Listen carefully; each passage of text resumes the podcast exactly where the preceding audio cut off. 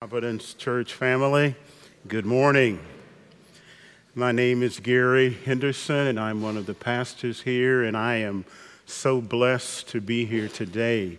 Um, I'm just still reflecting on that. I sought the Lord, and He heard and He answered. It's uh, still kind of going like a musical loop. That's a new lyric for me, and I, I simply love it. Thank you, uh, those who lead us in singing so faithfully every week. I invite you to listen to the guiding scripture for our summer series from Colossians and ask that you allow the words to settle deeply into your heart, your mind, and your soul. The word of Christ must live in you richly.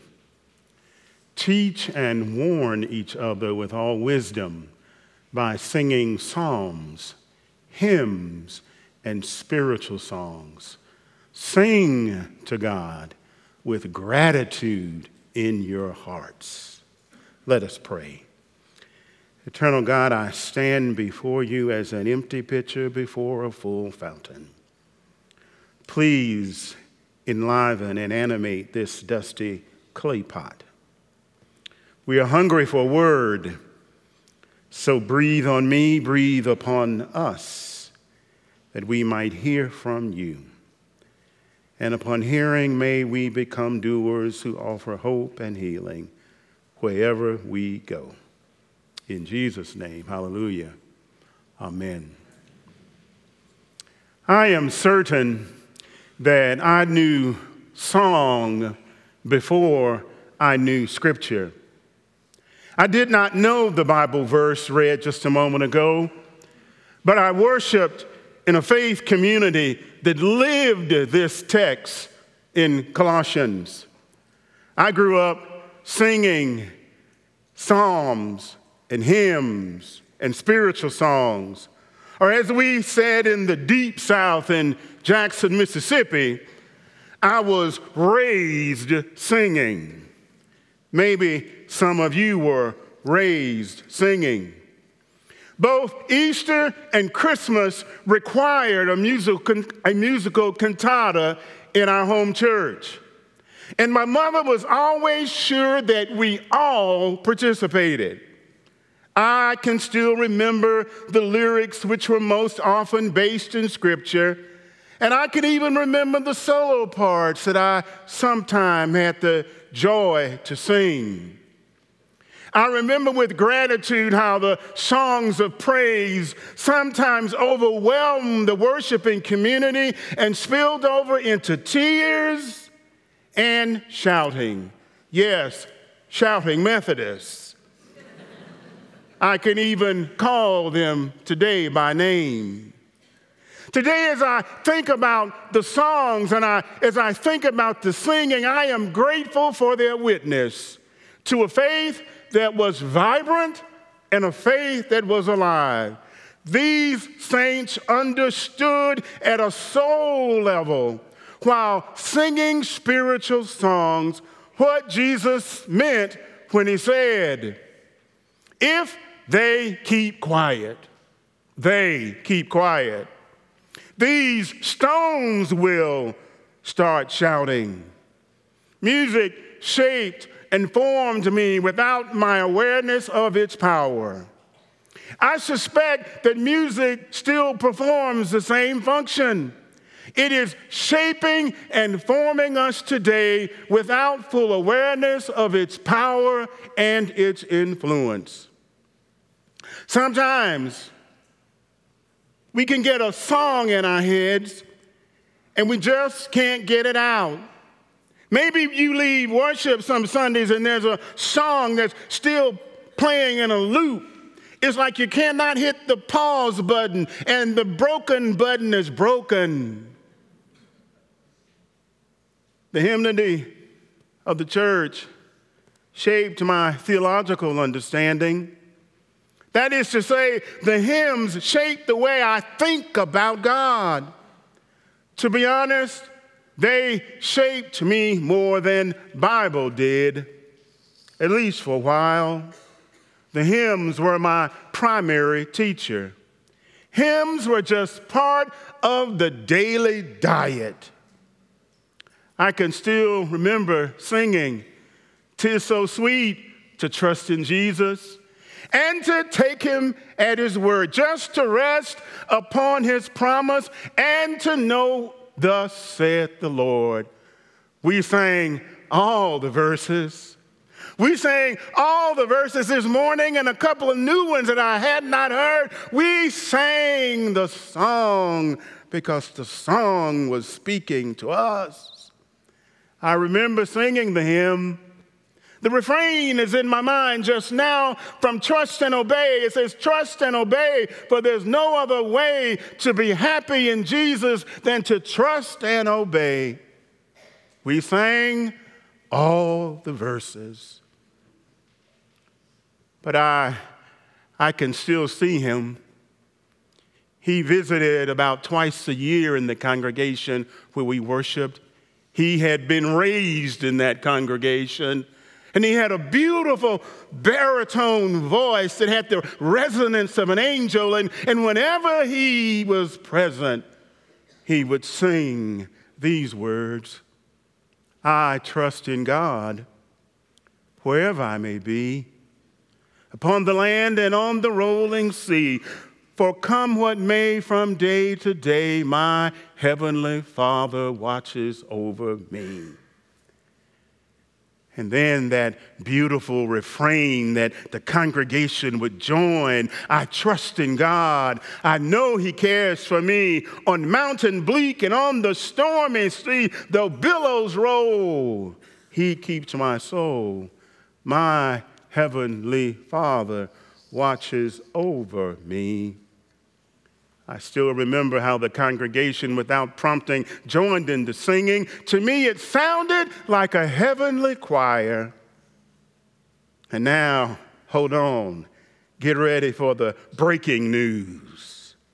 Music is not a spectator event, it requires participation.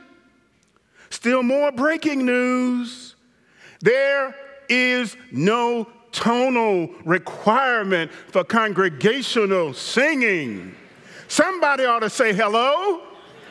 There are no auditions for congregational singing. The psalmist says, Make a joyful noise unto the Lord. And some of you are thinking that's just what I do make a noise. But it is joyful unto the Lord. Sing anyway because singing is liberating. Additional breaking news one cannot sing and be in a foul mood. You just try. It is impossible. The journey down memory lane has purpose today. Stay with me. Dietrich Bonhoeffer, the German theologian, describes a unique experience of singing this way It is the voice of the church that is heard in singing together. It is not you that sings, it is the church that is singing. And you, as a member of the church, may share in the song.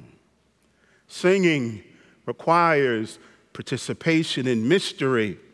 When we sing, our voices are joined with those seen and unseen. So many have sung the same song, and we join in that chorus and song together. Music this summer, music today is still forming and shaping us without full awareness of its influence. Sometimes I get a song in my head and I just can't get it out. It feels like it's on repeat. The pause button and the stop button are broken. One of my recent experiences is a song that we often sing here at Providence Church. It is the blessing song written by Jobe and Carnes. Many sing it without the awareness that the song is rooted in Scripture. Hear the verse, the three verses from Numbers. The Lord bless you and keep you. The Lord make his face shine on you and be gracious to you. The Lord turn his face toward you and give you peace. The verses inspired the blessing song that in the midst of the recent pandemic, there were days that I simply could not get the lyrics out of my head. No pause button, no stop button. Listen to just a few of the lyrics. The Lord bless you and keep you, make his face shine upon you and be gracious to you. The Lord turn his face toward you and give you peace. Oh, I love this, these lines. May his favor be upon you and a thousand generations, and your family, and your children, and your children, and their children, in the morning, in the evening, in your coming, in your going, in your weeping, in your rejoicing. He is with you. He is with you. The truth is, and this is the truth, in my personal YouTube archive, I have 23 versions of that song, sang around the world in many languages. And there are some days I'll sit and I'll go through all 23 as the song does its work in and through me. The journey down memory lane has purpose. The hymnody of the church, without my being conscious or aware, was providing a theological landing place for me in faith. Many of you already know where I landed. All I know for sure is that I landed in this place, and so here I stand, my landing place before God. God can be trusted. I really don't have to say it anymore. God can be trusted. Oh, say that with me one time. God can be trusted. You may ask me how I know that. I just know that I know that I know that I know that I know that I know that God can be trusted. Because God has a track record with Gary and I don't have time in this moment to recount all his deeds in my own life. Contemporary worship lyrics like, He is with you, He is with you, remind me that God can be trusted. Hymns and spiritual songs help me to arrive in this place well before, long before Bible did, but now I must speak Bible because I believe that Bible must always inform our spiritual songs. Trust in the Lord with all your heart and lean not on your own understanding. In all your ways, acknowledge him and He will direct your path. This passage was a favorite Bible verse for my mother in law, my mother in law. She believed Bible verses were so important that she hand wrote on small pieces of paper in a barely legible cursive script more than a hundred of these and brought them to family reunion about 30 years ago. Bible was so important to her that she wanted her nine surviving children and the five generations present to have her favorite Bible verses in her own hand. She knew that God could be trusted. The verses from Proverbs were among the verses that she insisted She insisted as I would talk to her from time to time, she would say, Gary, at my funeral one day, you be sure that we read these verses. When we honored that request many, many years later, as I ponder the two verses from Proverbs today, I'll offer several considerations that, at least in this moment, feel like a homework assignment for you. Several things about trust found in those two verses. Trust requires heart. Trust requires head. Trust requires habit.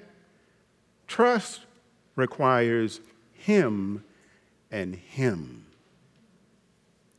We offer God our hearts, the very center of our being. We offer God our, our heads, our understanding, and our intellect. We offer God our habits, you know, the paths that we go down, the choices that we make. We surrender to Him, the Lord Jesus, and we surrender to the power of the hymn. Surely, God is my salvation. I will trust and not be afraid. The Lord Himself is my strength and my defense. He has become my salvation. Those who trust in God are like Zion Mountain. Nothing can move it. A rock solid mountain you can always depend on. As I take my time moving to a close. Y'all get the hint? I have a song to offer that I hope will begin to play like a tape without a pause or a stop button. It is a song born out of sorrow and pain and unimaginable suffering. It is a uniquely American song it is a song from the genre typically described as a Negro spiritual. Its authorship is unknown, but its message is so clear. Sorrow and trials do not have to hinder praise. Trouble does not have to make us whine. Suffering does not have to make us sulk, and it does not hinder our singing. Hardship does not eliminate the carol. For the unknown authors, oppression was their unwanted companion, suffering was their unwelcomed roommate, yet their hardship birthed hymns and spiritual songs. They embodied the guiding text from Colossians 3:16. In a strange land, enslaved people, African Americans, sang a song of survival that still resonates across the full spectrum of humanity. My song offering today shaped me theologically. The words were teacher. It is a song I remember singing with gusto. It is a fun song. If you surrender to the lyrics, it is a song that can take you to the place of overflow. It is a simple song without many lyrics, and it is repetitive. As the worshiping community sings it, the verses can even multiply in the moment. Newsbreak again didn't require an audition, didn't even require instruments. It simply required that those offering the song will be willing to make a joyful noise. I will trust in the Lord. I will trust in the Lord. I will trust in the Lord till I die. I will trust in the Lord I will trust in the Lord. I will trust in the Lord till I die.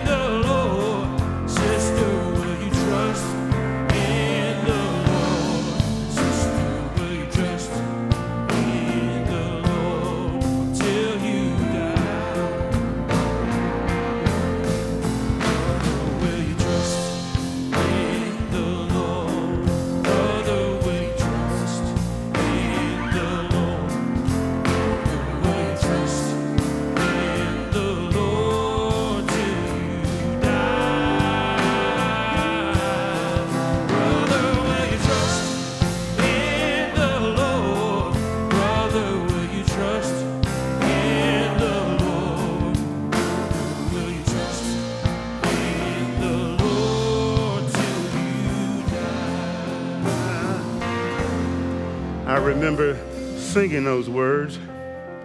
And often in that moment, there were other verses that, would bo- that were born in the moment. Preacher, somebody might look at the preacher and say, Preacher, will you trust in the Lord? Turn to your, your neighbor and say, Neighbor, will you trust in the Lord? Turn to your, your sister and say, Will you trust in the Lord? Sometimes the words were birthed and born in community. They might go something like, We'll watch, fight, and pray in the Lord. Oh, my brothers and sisters, I want us to just kind of sing that one more time together. Very softly with the music, very softly with the music.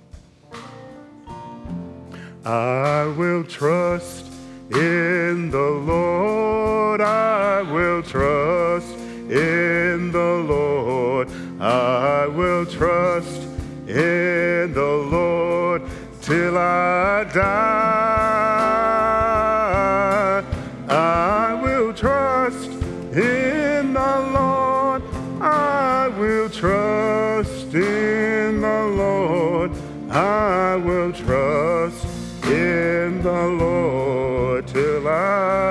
Let's just hum it one time.